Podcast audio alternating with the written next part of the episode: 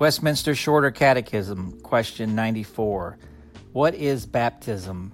Baptism is a sacrament wherein the washing with water in the name of the Father and of the Son and of the Holy Ghost doth signify and seal our engrafting into Christ and partaking of the benefits of the covenant of grace in our engagement to be the Lord's. Scriptures Matthew 28:19 Go ye therefore and teach all nations baptizing them in the name of the Father and of the Son and of the Holy Ghost 1 Corinthians 11:23 For I have received of the Lord that which I also delivered unto you that the Lord Jesus the same night in which he was betrayed took bread. And the uh, proof text here says to see the context of 1 Corinthians 11 Galatians 3:27 For as many of you have has have been baptized into Christ have put on Christ.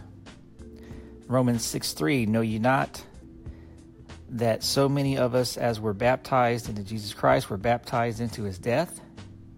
And Romans 6 4, therefore we are buried with him by baptism into death, that like as Christ was raised up from the dead by the glory of the Father, even so we should also walk in newness of life.